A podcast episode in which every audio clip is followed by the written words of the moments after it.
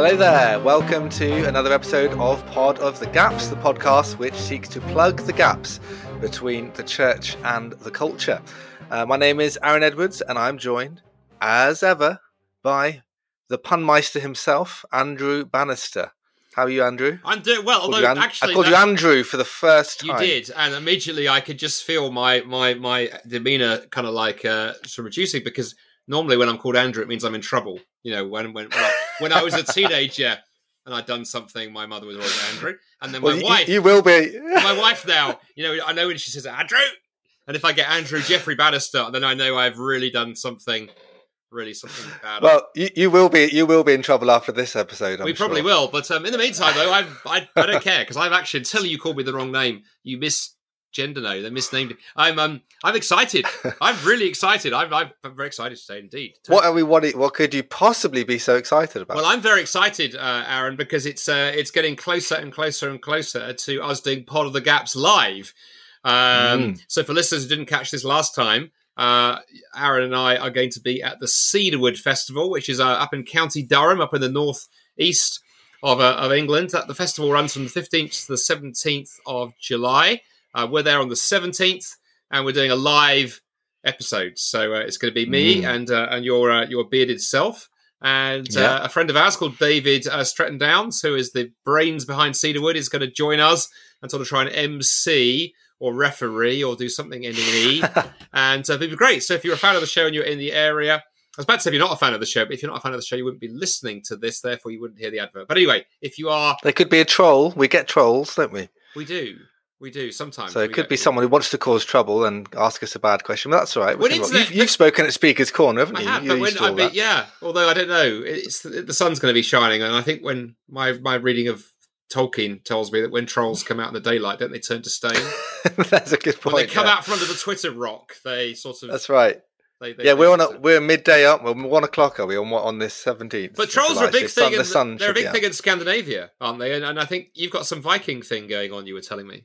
I have. Yeah, that's interesting. Yeah, I've been re- researching for a lecture on I'm doing in in the in autumn on um, how we converted the Vikings. It's something that is very fascinating to me. To And Christianity, by the way, I'm is kind of assuming not not from like ga- not from gas to electric. This is from. Yeah, that's right. Yeah, yeah, uh, yeah. We'll, we'll, well, we'll we'll see. We'll see about that, won't we? What what that entails. But it's um, yeah, the it's really interesting. Just getting into kind of it's quite all the rage really. Viking culture sort of made a bit of a return in the popular imagination since kind of the series about the Vikings that came out, uh, popular series. Uh, forget which was the Netflix or Amazon Prime, um, but it was.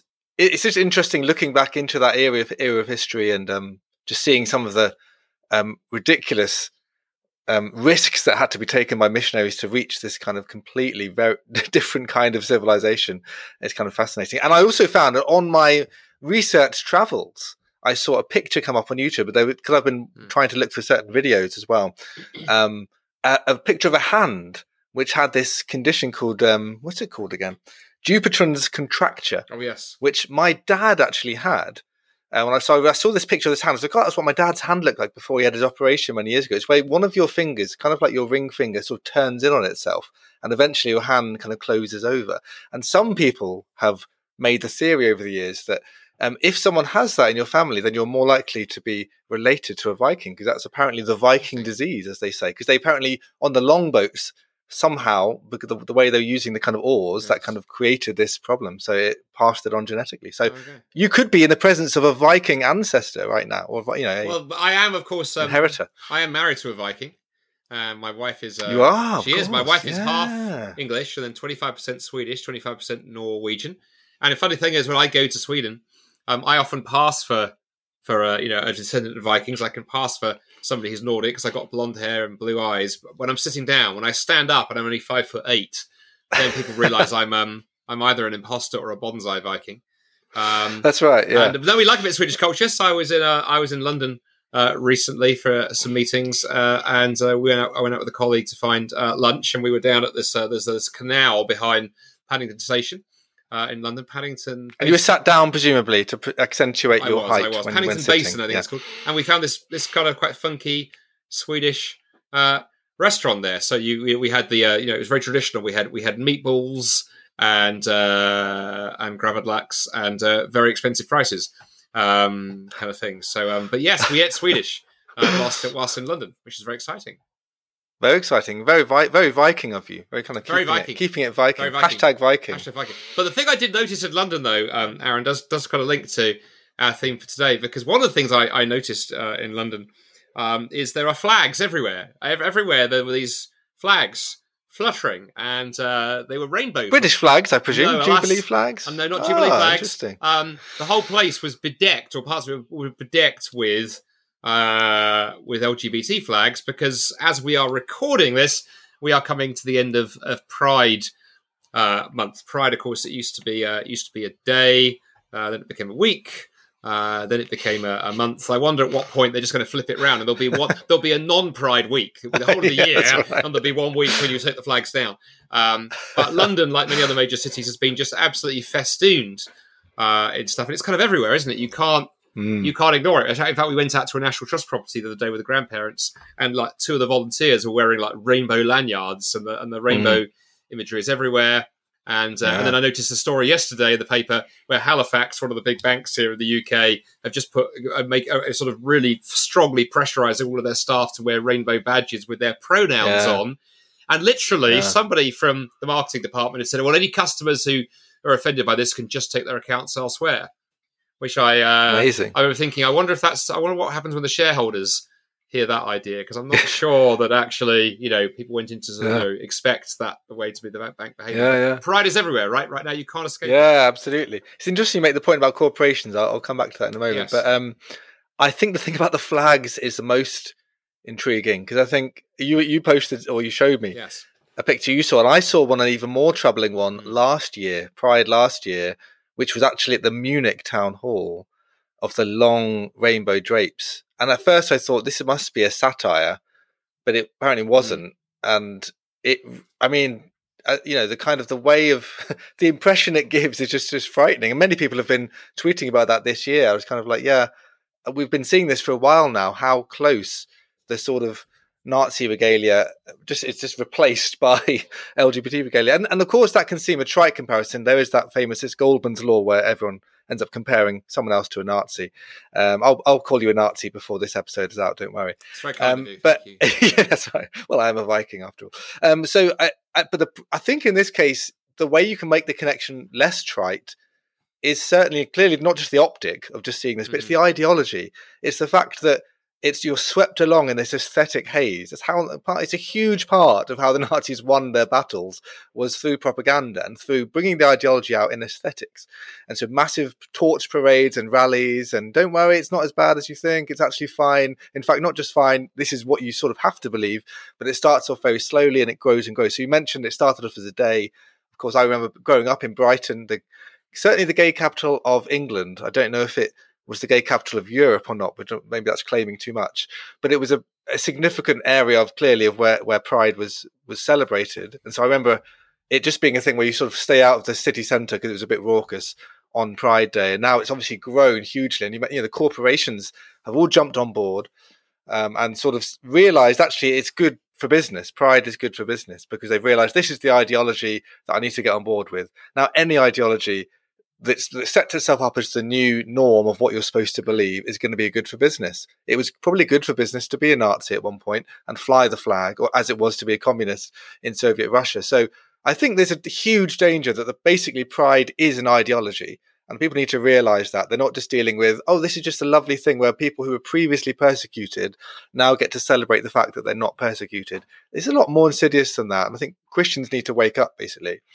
Yeah, I think there's a lot I'd uh, there's a lot I'd, I'd agree with there. I think the use of art and aesthetics to advance worldviews is is interesting. As you say, the Nazis put a lot of energy into that. I think the other thing as well is, of course, uh, you know, Nazism took no literally took no prisoners. There was no there were no competing Mm. worldviews allowed. Yeah. Everything was driven from the from the public square. Mm. And when I saw you know some of those images, and we, we've used one um, on the on the image for the show for this this episode of Pod of the Gap. So if your if your podcast provider doesn't show the image of the show, go look at that particularly our SoundCloud page, see the big version, and you'll go that some you know the, the Mm. optics there are very are very similar. And I think this idea that you have to drive all competitors out, you can't allow dissent, um, even within the movement, is interesting because there was um you know was it was it last year that there was a you know, there was another uh, one of the big uh, LGBT organisations here in the UK, Stonewall. Um, Yeah. and that's ever expanded. Originally, originally they, they were they were representing lesbian, gay, and bisexual people. Now they've expanded to the to the whole alphabet, and that caused quite a lot of consternation because there were some in the in the lesbian, gay, and bisexual community who were like, "Well, hang on, what's the T doing? You know, what has Yeah, transgender got to do with with sexual attraction?" Mm. And there was a rival organisation started, the LGB Alliance, and looking at the Mm. way that Stonewall have gone after them and tried to sabotage them, tried to slander them. Mm. Um, it's got really quite vicious infighting because no dissent is allowed, not even within the community. And I find uh, Yeah. I find that fascinating. As an aside, by the way, you mentioned Brighton. I always wondered whether one of the reasons why Brighton became the sort of centre of gay culture is, I mean, it's helped by the weather. There's got to be a link between the weather and this stuff, right? oh, they didn't, they didn't choose Scarborough, right?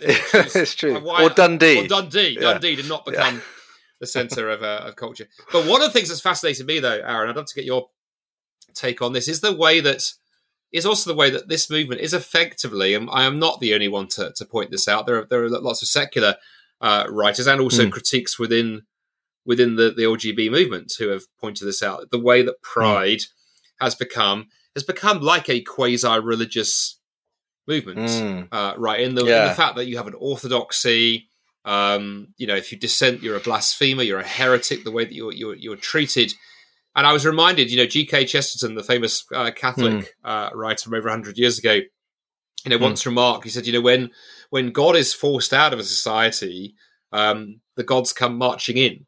In that there's a, there's a, there's a vacuum is is created. It was also Chesterton, I think, who who said uh, words to the effect of, you know, when people stop, when men stop believing in God, they don't believe in nothing; they believe in anything. And that because Mm. human beings are inherently religious, you know, if you push Yeah. the, the the real God out the front door, that vacuum ends up getting filled with something, Mm. and other ideologies get sucked Mm. into that Mm. into that gap.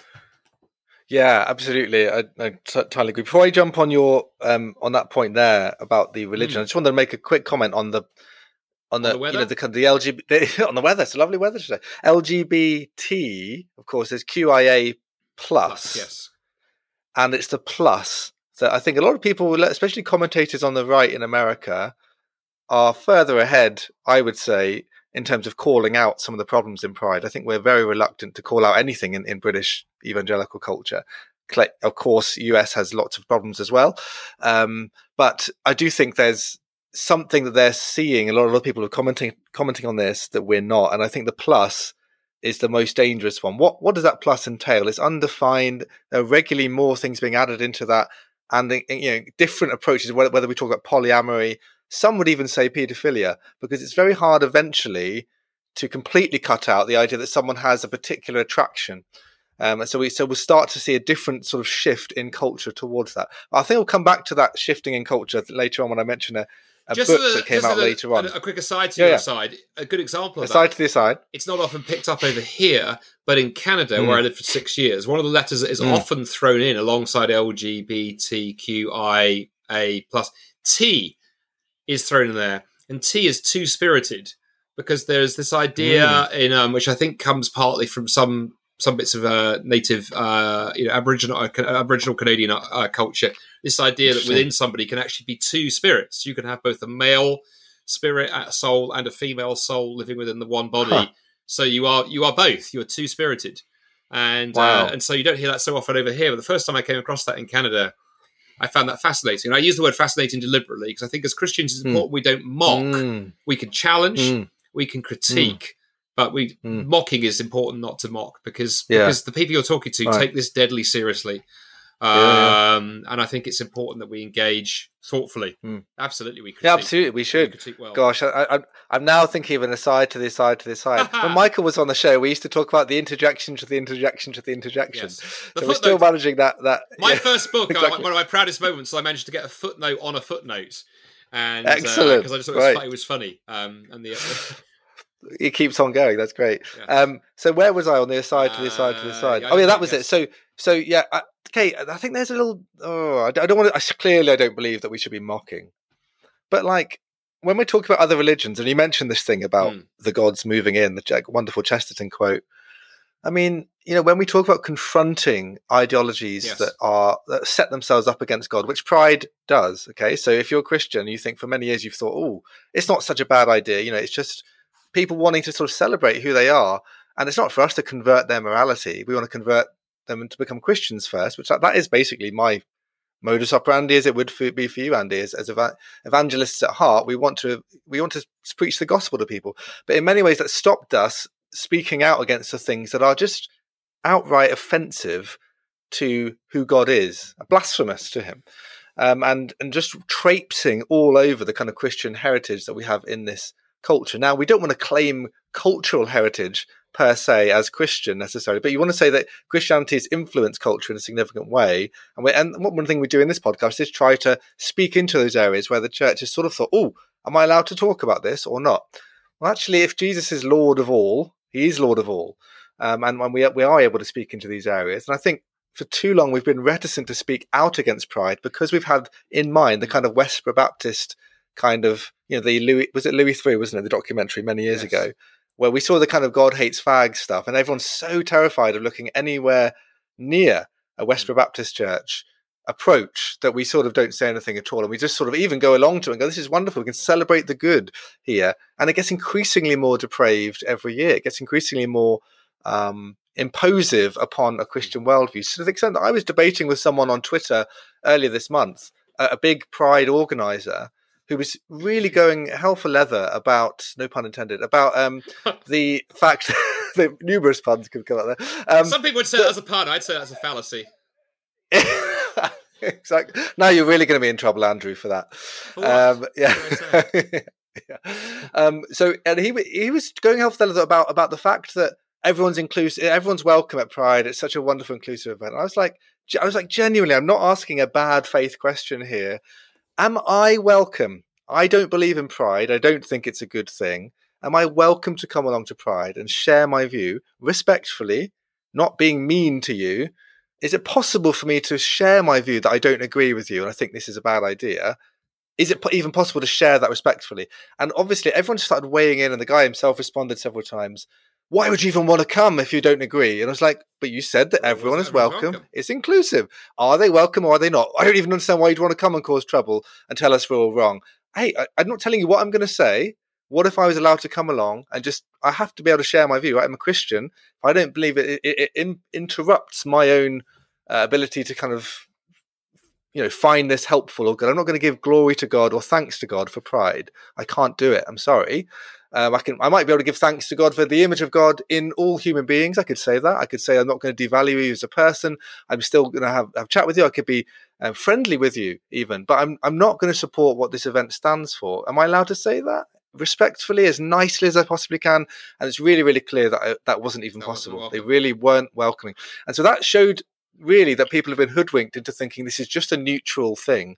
It's just something that outside the church's sphere of influence, we don't have to say anything. And if we do say anything, it's be- it better be kind of nice and apologizing for the homophobia in the church, which apparently all evangelical churches have been guilty of, apparently. And I just think that isn't true. I think some have, but a la- vast majority of evangelical churches have been head over heels trying not to look homophobic for Well, the other decades the other now. question that occurs to me here, there's a couple of there's many things that uh, that that that occur that occur to me. Um, one of them is that is that is is interesting is that you talk about you know alluded to Christians you know going along and you talked about you know would you be welcome and so forth. I mean, I'm struck by the fact that some years ago we had a couple of friends of ours who were who were Christians, so they were same they were same sex attracted. They were in a relationship, and then when Mm. it was possible, they got they got married, and they would obviously being from that you know end of the theological spectrum, they would happily trot themselves along to Pride every year and make a big thing of it. Mm. I remember at the time even then being a bit disturbed and going, okay, aside from the theological issues, the whole discussion there around what marriage is, and we we've talked about that Mm. one of the gaps is. I remember sort of thinking, why, as a Christian, even if you agreed with the idea of you know same-sex marriage if you're at that end of the Hmm. theological spectrum why would you go to an event that is labeled pride given that one of the biggest biblical warnings time and time and time and time again is against is against pride pride is one of the roots is one of the roots of, of, Hmm. of most sins actually pride and idolatry um, quite Hmm. frankly um, i would Yeah. have far more time for somebody who was theologically at that end of the spectrum saying you know, I actually think you know marriage can be between people of the same sex, but I'm still not going to go to Pride because I'm not comfortable. Mm.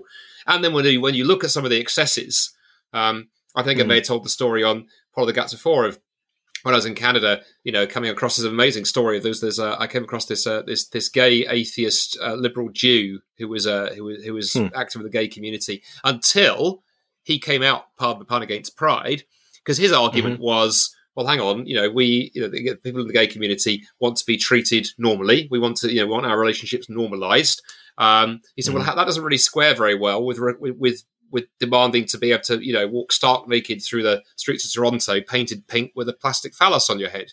He went, those 2 mm-hmm. things don't go together. You either want normality and to be treated as grown ups, or we want to behave like a bunch of, you mm. know, lust filled teenagers. And now he yeah. got death threats from his own wow. community. He ended up with with the, with the RCMP having to protect him because he'd publicly, as a gay man, taken a stand against Pride. Mm. And that's the piece that also I find fascinating that nobody is actually really willing to talk about. It'd be one thing if Pride mm. were just a, you know, a celebration of, you know, of say same-sex relationships and and the ability the community have now to get married, but it's not, is it? It's it's it's no. every kind of.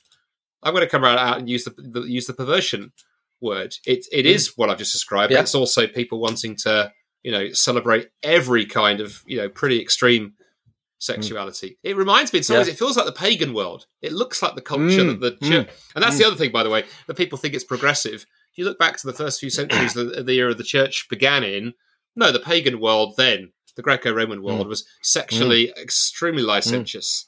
Yeah. Um, well, uh, exactly, and it goes back to your previous point about the gods, isn't it? Because you know and and goes back to the Vikings. It always goes back there to the Vikings. There is a link to the Vikings, yes. Uh, yeah, and but I mean, so you think eighth, 9th, tenth century, kind of peak Viking vibes peak uh, Viking. going on. peak Viking. You drew a graph. Um, that's right. That's right. Yeah, it all kind of goes down a hill after well, that. I did see a graph once that pointed out as the number of Vikings has gone down, global warming has gone up. So maybe is there a connection? But I think correlation does not equal causation. That's right. That's right. Uh, the amount of Bannister puns could be correlated with all sorts of things as well. I expect. Yeah, um, but but so obviously one of the things that the the Christians had to contend with when they when they're trying to evangelize the Vikings is their very kind of complex um, religious system um, of the gods, a kind of pantheon of gods, which were very violent. The gods that they worshipped were violent and they were sexually abusive. So you know Thor is a serial rapist, and so it's not that all Viking culture celebrated, let's say, rape around the. Uh, in, in any case, they did respect sort of you know boundaries of marriage and things like this, but um, there were many you know sort of uh, uh, allowances made for infidelity and for uh, rape as well. So there was a rape culture that was significant, and it was linked to their religion in the same way why they would kind of pillage and kill people who are beyond because they are they're kind of impressing the gods by what they do. So you literally, I mean, there's a famous phrase: "You are what you worship." You become what you worship. So it's no surprise that there's a link here between when we've gotten rid of our, we've started, you know, mocking um, Christendom, mocking um, the Judeo-Christian tradition in the West so much, we've become more and more secular, or we've become more and more spiritually apathetic it's not that we cease to worship. We worship other mm. things. We worship ourselves. We worship sexuality, and we and we make a really terrible version of it. It's not that Christians should be thinking, "Oh, let's be prudish and just say, oh, sex, sex is bad." Clearly, sex is wonderful, and it's a God-given gift, and you can only really understand it within the confines of how God, who created you and created sexuality, actually, um, inst- you know, instituted it. So we, we we've moved away from the moorings in Scripture. We've started basically laughing at some of the scriptural um, precedents on sexuality increasingly. Even in the church, we, we sort of steer away from certain passages. So it's no it's no surprise at all that all this kind of stuff comes in, and we're we're basically you know coming back to sort of pagan uh, idolatry and worship of sex because we've been here before. As you say, this is not progressive. This isn't new. This is what Christianity tried to um, bring out of some of the cultures that are now uh, what we'd call the West. So it's amazing how it comes full circle. Um, I also think um, you know one of the origins of this is also just basically, you know, you mentioned the thing about the male female spirit, the kind of what the extra T might be on the LGBTQAIT plus. Um, well, there's this problem in how we even think about gender, isn't there? I've, I've come back to this a few times, and, and, I think feminism has more to answer for than we um, have previously acknowledged on this. So there's lots of Christians who would say, oh, it's, you know, again, there's loads of wonderful strides that have been made. Yes, of course, there have been in, in overcoming misogyny uh, in, in loads of ways and chauvinism. Um, in in in kind of society which sort of move, had already moved beyond Christian moorings and was kind of keeping the patriarchal elements um, in, in, embedded. Now we've since uh, in the last last kind of 100 150 years moved further and further away from what the bible says about men and women being different we had a whole episode on that you might have heard about it um, or not and I think we don't see these as connected to pride or the LGBT agenda, but of course they are. They're on a continuum because because pride comes or LGBT kind of you know awareness and the sort of support for same-sex marriage comes out of the fact that it's okay for a man to marry a man or a woman to marry a woman or be with hmm. um, someone of the same sex because actually what does it really matter the differences between the sexes have been um, sort of that gap has just been closed off to almost it becomes the European sexuality and gender are kind of continuum. And because we don't accentuate the differences because we're worried about accentuating the differences, when actually the Bible does accentuate the differences between men and women, thinks it's sacred, thinks it's a good thing. It doesn't apologize for those differences. And so when the more and more we get embarrassed by those texts, which which do accentuate the differences, the more prone we are to moving in a pride direction. I know that might seem like a controversial thing to say, and it will take more unpacking, maybe maybe some future episode. But I do think we're not dealing with a separate issue. Oh, men and women here, and then oh, this is the gay issue here. No, those are the same issue. I think you're right. And as you were speaking, that reminded me of I, I came across in into preparation for a, for a talk I was giving the other month. I came across a, an interesting observation that uh, that C.S. Lewis, uh, you know, made uh, mm. back in the middle of the last century. He was writing on this issue of, of gender, as you described there, and he wrote. Uh, Lewis said, he said the kind of equality which implies that the equals are interchangeable, like counters mm. or identical machines, is among humans a legal fiction. It may be a useful legal fiction, but in the church we turn our back on fictions. One of the ends for which mm. sex was created was to symbolize to us the hidden things of God. One of the functions of human marriage is to express the nature of the union between Christ and the church. We have no mm. authority to take the living and seminal figures which God has painted on the canvas of our nature and shift them about as if they were mere geometrical figures. Mm. And I think I think you're absolutely mm. right. I think if yeah, if you're not careful, if you simply in your attempt to try and talk about equality, and I believe in equality between men and women, all, all bear the image of God. That's where the equality is grounded. Yeah. But if you foolishly forget that and try grounding it in everything being identical, you're dead right. You end up going, well, why can't you mm. simply swap them around? Mm. But the other point you mm. you made, I think, is interesting. That that point about about religion and what comes out of religious ideas, mm. I think, is what we don't uh, think uh, think enough about. So uh, one of my one of my favourite theologians uh, for a long time. Obviously, after uh, Doctor A. Edwards of, of Cliff College, clearly in, a, AP Edwards. AP yeah. Edwards. Uh, yes. Oh yeah, sorry, your initials are ape, aren't they? So we, we won't. We won't yeah, yeah, exactly. You need to. Go I am an ape. You need to become an Anglican because then you could become. A I'm a Viking ape. You can become a, prim- a, primate, but um. uh, was anyway back to reality was uh, one of the things that Colin talked about was mm. that you know there's a, for for a long time skeptics used to make the argument that you know theology is just anthropology projected into the sky. In other words, you know, mm. there's the medieval peasant mm. working away in the field. He looks up and he sees the castle in the distance yeah. and he thinks, well, no, I've got a lord. Maybe my lord's got a lord. And suddenly, hmm. bing, God gets invented. And Gunton just sort of demolishes that quite neatly and says, actually, if you look historically and sociologically, it's the other way around. Theology precedes anthropology, by which he means mm. the kind of God you believe in will determine the kind of society that you mm. you construct. And I remember at the time Absolutely. when I was doing my PhD in Islamic studies, thinking, well, that's interesting because Islam, with its extremely authoritarian, monolithic view of God, it's not an accident that that societies that are constructed along Islamic lines end up being totalitarian. Mm. Um, yeah. Equally, in a society where mm. we believe, you know, we believe human beings are basically interchangeable units, uh, where sex is the highest form of good, it's the only thing we live for um, that we are basically comfortable nihilists.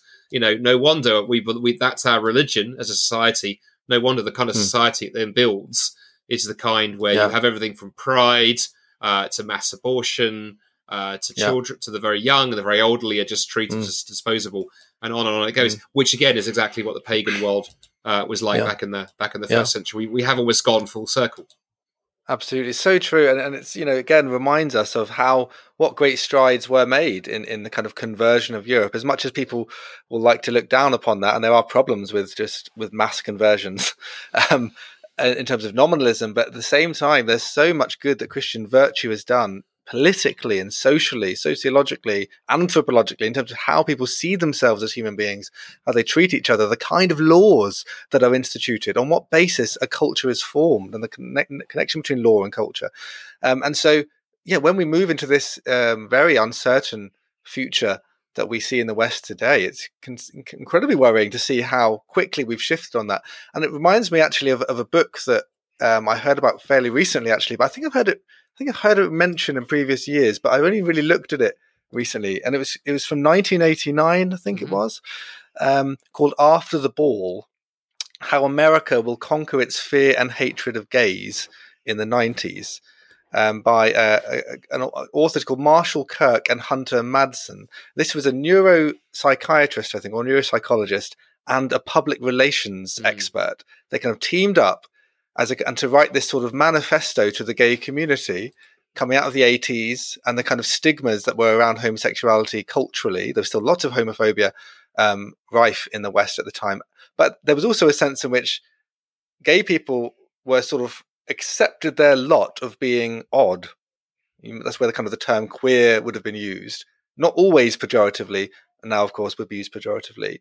Um, but the reason why that would come about was because it was seen as something off to the side. So there was a kind of became a, a gradual social tolerance of homosexuality, but only as a sideshow, as something kind of going in underground clubs, places off the beaten track. It wasn't front and center as it is now, and of course that gradually changed. And there's a really interest, uh, interesting to see how this was a kind of planned, premeditated tactic to change that persona of the kind of very flamboyant, promiscuous sex um, image of the gay community into no stable and actually challenging the norms and challenging the fact that this is seen as abnormal.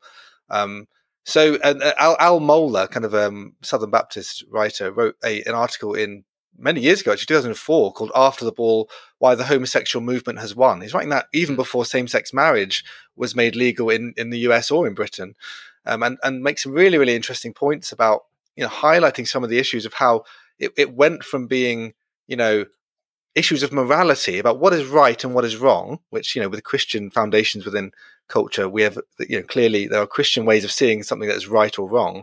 That became sort of minimized and it became more about rights. What's the language of rights? What rights should gay people have? Um, and that became the kind of hallmark of the um, public relations strategy. Um, he says, so me, here's a really interesting quote from um, the book itself, um, where they talk about uh, Kirk and Madsen are sort of thinking about how do we present this issue to show how stupid it is to be against homosexuality in any form. Um, because we want to show that they're completely, gay people are completely, um, in their expression of their sexuality, are normal. Therefore, almost heteronormativity, which now is a term we all know, but we didn't used to know, that's now a problem. So to think of heterosexuality as the norm is now a problem. And if you even say that, you're actually a bigot and you're a horrible person. Uh, despite the fact that we're talking one to two percent of the population in Britain, at least, who would be same-sex attracted. It's now it's not you're still not allowed to say it's normal to be 98 percent of the population. Um, but anyway, so what, what they say is here's what we want to do. We want to put this in sort of aesthetics. Goes back to the aesthetics from the rainbow flags, regalia, propaganda. So he says, for example, for several seconds we should show an unctuous, beady-eyed Southern preacher shown pounding the pulpit in rage against, quote, those perverted, abominable creatures. And then it says the, the tirade continues over the soundtrack, and the picture switches to heartrending photos of badly beaten persons or of gays who look decent, harmless, and likable. And then we cut back to the poisonous face of the preacher. The contrast speaks for itself. The effect is devastating. So it really was this sort of strategy to say we need to put juxtapose two images, a really outrageous caricature of someone, a hysterical backwards preacher, you know, froth mouthed, and then we need to contrast that with a very nice, sensible gay couple. And so you see that all the time in the in the public relations that you see now with the LGBT agenda in culture. So it makes it really, really hard for Christians to stand up and and say I disagree with this without basically saying, oh, so you do do side with the horrible you know, browbeating, uh, pulpit pounding person who doesn't seem like he's a very nice person. Well, you sort of well, I guess I have to side with that person if you're saying um, if it's a one an either or choice, but it isn't an either or choice. But they've made it look like that, and that the Yeah. aesthetics win. which is interesting because again, we, I think we've talked about this before on the podcast. The number of times when I've come across a Christian who has, you know, changed their view on sexuality, often lying behind it is the story where they met somebody who was a who was a you know they met a, a gay couple who were Mm. lovely. Mm. I mean, we talked about Steve Chalke on, Yeah, this, on the show and critique. He's, he's a big fan of the big fan of the show. big eh? fan of the show. Yeah. And um, you know, we critique Steve, and I think quite quite rightly. The reason we do that, he's a public he's a public figure, and I think when you when you come out and you state a position publicly, you are inviting people Yeah. to critique you, and the same would go for for you or I. It's, if people want to take an issue with what we've said on Polar Gaps, we're on social media, we're on we're on Twitter, we're on Facebook. We we invite that. But what I would say is interesting, obviously, as you know, anyone who knows Steve's story, he was a you know regular run of the mill conservative evangelical, and then you know came across a couple of gay uh, you know, sort of couples who he really liked, thought they were lovely people. And as he got to know them, he changed his view. Um, Mhm. Firstly, I think that's that's that, that, that's a, obviously an awful reason for doing it. And also, of course, as I think Tim Keller uh, once famously pointed out, if that's the reason you change your view, it means before you met that couple, you were a bigot. Um, Mhm. Because folks like you and I hold this view not because we hate anybody, because we think Mm. this is what Scripture Mm. teaches and that God's Yeah. good design for marriage. But there's another thing I want Yeah. to throw in as well at this point that I think is Mm. really helpful. I can't remember if we mentioned before one of the kind of leading kind of uh, sort of pe- pe- pe- people writing right now on morality and ethics and these kind of Mm. things is the uh, the American moral philosopher Jonathan Haidt, uh, H I H A Oh, yeah. And Jonathan's book The Righteous Mind from a few years ago is really helpful because Jonathan, um, the subtitle of that book is Why Good People Are Divided by Reli- Religion and Politics, and I forget the, the third of the, the three. And his point is that is that often when people talk past each other on moral issues, um, we fail to understand that the foundations they're starting from are so different.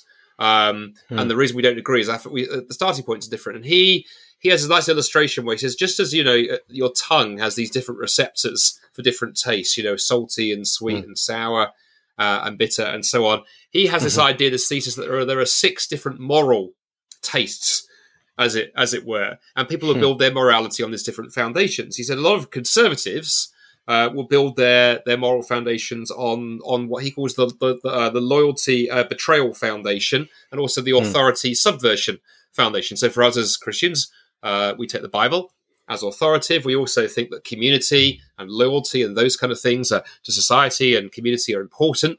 That's where we build foundations from. The problem is we live in an age that is increasingly shifted to another pair of receptors that Haidt identifies, which is the care harm foundation. Mm. And you think how much of what Mm. goes on in the public discourse right now is about, well, you know, we want to care for people and, and, and you Yeah. will harm people if you restrict their Mm. sexuality. And to care for Mm. people and to be loving to people, you need to just affirm their choices. Yeah. And, um, and Jonathan, Yeah. it's a very clever book, The Righteous Mind, because he's not he's not arguing for the rightness or the wrongness of any of those. He's simply Yeah. making the observation that you then get these bizarre situations where people on totally different foundations talk right past each other. And I Mm. think one of the things that's important for Christians to do is be aware of those different foundations that I think Haidt does identify quite well. Mm. And of course, recognize the Bible does speak to all of them. The Bible doesn't just speak in terms of authority. The Bible does Mm. also speak in terms of care and harm, for example. And actually, I think it's Mm. important we find a way to explain that we think that the Bible's design, God's design for sexuality, is not just about God throwing his weight around and going, right, this will make the suckers miserable. It's because Yeah. that God Yeah. wants the very best for us. He's designed us that way. Sexuality is designed with Yeah. a purpose and an intention. And that when you live within that, actually there is great good comes out uh, for Yeah. the individual, for the family, and the Mm. and the son. And we Mm. have to find ways, I think, of, of addressing and speaking that language of Mm. care and harm, not exclusively, um, but we need to find a way of engaging it Yeah. because otherwise we are It's- going it- to we're going to struggle slightly. Exactly, you're so right because I think that's this is this is another reason why people don't enter into the debate because they'll be called someone who's an enabler of abuse or an enabler of homophobia or something if they speak out against it. So the church, even before a preacher stands up to speak, they feel like they have to, like I said, they have to apologize for homophobia, whether they think they're personally guilty of it or not. They sometimes even apologize for heteronormativity. Even evangelicals do this, and you just think, goodness, what kind of authority of scripture are you really?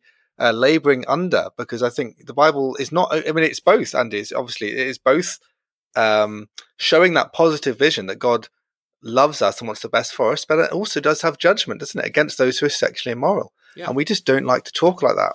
We don't. We, we know it's in the New Testament and the Old Testament. You don't need to just go to Leviticus and then people bring out their classic shellfish rebuttal to say, oh, okay, well, shellfish is an abomination, therefore homosexuality isn't an abomination, and God was clearly just, you know, messing around with words at the time or doing something contextually um, located, so therefore it doesn't matter. And so there's that element, and the fact that we're neutered from the start by that those kind of categories that you're, you're talking about. And the other thing is, um, we, like I said earlier, that our political theology is sort of a bit confused. So we sort of don't think that we can say anything about anything that happens beyond the church. So we just think, well, right, the world go to pot. I will just focus on what we can do in the church. Let's make the church as good as it can be, without realizing that when you're not front-footed in mission, don't be surprised if as the gods don't find their way in, the ideologies don't find their way in. We've seen many, many big denominations and networks shift on loads of issues recently. You know, the, the latest on um, on British Methodism. Not that they've gone for this yet, but they undoubtedly will. Um, on the um, they've obviously went for same-sex marriage a couple of years ago. Um, and now, or last year was when it officially went through, but it's been in, in the works for a while. But now it's kind of polygamy's come up quite fast, as, many predicted. Um, and here's a here's a, a paragraph from the the report that went to the Methodist conference this year. At present, polygamy is not legally possible within the United Kingdom, and it is a question that predominantly arises more in the context of relationships with world church partners. Interesting, by the way, this is the time that they talk about the world church. They didn't talk about the world church when it came to homosexuality because the world church had a much stronger view on it. Uh, to the contrary to what British Methodism chose to do last year. Nonetheless, now they're saying we're really interested in global church partners anyway. Continues polyamory places emphasis on deep, intimate relationships with more than one partner. Both of these patterns of relating, which potentially involve long term, committed sexual relationships with more than one partner at the same time, merit further theological attention. You know, this was this was satire. Just like last year, this was a satire. Next will be polygamy. Next, you'll say I can be involved in in a committed long term relationship with any number of people um, and it sh- it'll be fine. And people go, "Oh, don't be so silly, don't be so alarmist. You're just missing the point. We're just today focused on getting the best, caring for these previously persecuted people who are same-sex attracted, who need to be welcomed in." Well, it's there's literally no reason why you can't go for polyamory. So this is this is just a paragraph right now. Mark my words, this will be in the the yeah. you know in canon law, as it were, the equivalent in, in Methodist policy, um, very soon. I don't disagree, and it, it's it's it's funny, isn't it? On the one hand, I I instinctively don't like slippery slope arguments because it is very easy to go, well, this and therefore, boom, yeah, yeah. Um, kind of thing. But you know, because you stole a paperclip from work today, tomorrow you'll be you know building concentration camps. But um, mm. but they also the reason slippery slope arguments are around is they is they is there is a truth to them, and I and I agree. And I think the other one that that that, that worries me deeply, Aaron, is what's going to happen around young people. Um, I mean, in one sense, if you look at the damage the transgender movement has done to young people, you know, young people mm. being, uh, you know, coerced into destroying their fertility, fertility, hacking off body mm. parts, you know, taking drugs with horrendous uh, mm. side effects. So the point is, hmm. once you've decided that young people can consent to doing that, can consent to as yeah. a fourteen-year-old, you know, making a decision that will affect, you know, them for years to come. Once you've introduced the idea of consent and once you've mm. introduced the idea that actually they can make those life changing choices, what then happens when said 14 year old says, Well, I want to have a sexual relationship with my maths teacher who's 20 years older than me? I understand consent. Uh, I know mm. what I'm doing. I want to do this. It's my human right, incidentally, and all these other things. Um, I don't know at that point how you hold that line quite frankly. Mm. It's a very, very, mm. seems to me to be an incredibly thin and tenuous line to just go, well, right now, you know, 16 is the age of consent and that's not going to go yeah. anywhere. I mean, I think it was Peter Tatchell, famous gay rights campaigner, who's been quite public about he thinks that should be a lower, uh, a mm. lower age and so on. Hmm. But look, the other thing I hmm. want to say, because I think as we, you know, we, we come yeah, yeah. to begin heading in towards our landing, I think it's, I think it's also important to end on a note of hope. I'm very struck by you know, as we think around sexuality and and why we talk about this stuff, not because we want to be legalistic or pharisaical, but because we want we think that what the Bible offers is is a much better story of human sexuality. I'm reminded of you know Rosaria Butterfield, who amazing testimony. Mm-hmm. If people have never come across her book, "The Secret Thoughts of an Unlikely Convert," she was a uh, left-wing Marxist, atheist, lesbian, mm-hmm. um, deeply committed atheist, hated Christianity, um, quite dramatic conversion uh, to Christ, and is now married with children, um, mm-hmm. and has written a lot on all of these issues around sexuality. I remember her in a piece that she wrote for the Gospel Coalition a few years ago, saying you know, there are three tragic mistakes the church makes around LGBT issues, and they're tragic because each one of them really sort of, uh, you know, denies uh, the ability of the person you're you're trying to you're engaging with to, to discover the you know the, the, the freedom and grace in the gospel. First mistake is homophobia, which said you know let's we need to be honest. It is it is in the church, and when we see it, we need to address it and call it and name it out and deal with it. But so that's first issue. Second mistake, she said, is the other extreme, which is just, you know, embracing somebody who's LGBT and go, nothing needs to mm-hmm. change. You're absolutely fine as you are. Bring it all into mm-hmm. the, you know, God mm-hmm. loves it all and love is love and so forth. That's devastating mm-hmm. because you are basically facilitating somebody to just, you know, be living and, and walking in, in sinfulness rather than a redeemed, yeah. transformed sexuality. And by all mm. means, recognize that when someone becomes a Christian, it may take some time for the Holy Spirit to work in them, but you don't just help them to stay there. And then that third mm. point I made there, that's our last one of saying the other mistake the church sometimes make is expecting in instant transformation. And she argues mm. that we need to build Christian communities where we don't compromise on on what we talk, what we teach about God's plan for sexuality, but we also offer a mm. radical welcome. And so, if you walk mm. through the doors of the church as someone who's LGBT, you will find love, you will find welcome, you'll find honesty. Um, mm. And should you choose to follow Christ, you will find help and support in working out hmm. what that following Christ looks like for your sexuality. And yeah, you'll make mistakes, and we won't mm. condemn you. We won't equally just like grease the skids and facilitate you, but we'll, mm. you will find community and uh, and hmm. you will find help in living out holy sexuality. And I hmm. think holding those three things in mind and making sure that we don't fall into any of those traps uh, is helpful. Yeah, because um, it keeps Absolutely. our it keeps our, our, focus of what the gospel is designed to do. That's really really helpful. And yeah, as as um just off the back of that, as we as we bring this um, Viking longboat into shore, um, we uh, we um, it, I think you know, you think of those organisations like Living Out, which are really helpful for giving a a category for Christians who struggle yeah, right. In this area, which is different. I, I, chatted to a guy called Andrew Bunt who works with them recently. He's got a book coming out on transgender, I think, sometime later this year. Um, and I was asking him because he's with he came from the same sort of church circles as me, Newfrontiers, and I, and I was asking him. I was really intrigued, and it was really helpful to hear him speak about it. So what? So what? You know, I was asking about this homophobia thing. Like, what did you did you really think Newfrontiers churches, for example, were they homophobic? He said, no, I didn't. I didn't really experience any homophobia other than the sort of normal stuff you might get um, in the playground, sort of like in terms of the way people use the term gay in previous generation. But he said didn't really. He wouldn't. He wouldn't say that they were homophobic. So uh, that's why I would assume. I don't think most evangelical churches have actually been actively homophobic. But he said one thing that struck me that I hadn't thought of before was there was never a place for him to. He was same sex attracted and always has been, as far as he knows. And he said whenever they talked about sexuality in any seminar or something, or, or homosexuality especially, as an issue, quote unquote issue, which it is, of course, um, it was always about people outside the church. Mm. He said, I, I, I, was listening to like in a seminar at New Day or something at a festival and go, I, I am, at, I'm feeling I'm one of these people in a sense, but you're talking about them as non-Christians that we have to sort of relate to outside the church. So is there, was there a place for someone who's same-sex attracted, but really on fire for Jesus and wants to follow his word as he does? So he wants to, you know, he's not acting on his, on his desires. And there's all sorts of other reflections that need to come into that. He's, you know, he's not the kind of person who goes, I'm a, I'm a gay Christian as my identity. Just this is where his, where he is in terms of his mm. desire. And he can't, as far as he can see, he can't, you know, can't change it. Now that's a whole other discussion we won't get into whether, whether that can change. But I do think it's important to recognize, yeah, there has been a shift that's helpful in terms of, yes, we, we don't want, we don't want to do any indirect or direct homophobia, but at the same time, we need to push back upon this problem of the other side of this, which is that pride now becomes the norm. One one final thing we should mention is, is Acts 17. We've talked a lot on this episode, haven't we, Andy, about the gods and different ideas, different ideologies and idolatries. And I think we think of Paul going into Athens and he's distressed within him at the idolatry that he sees within the city.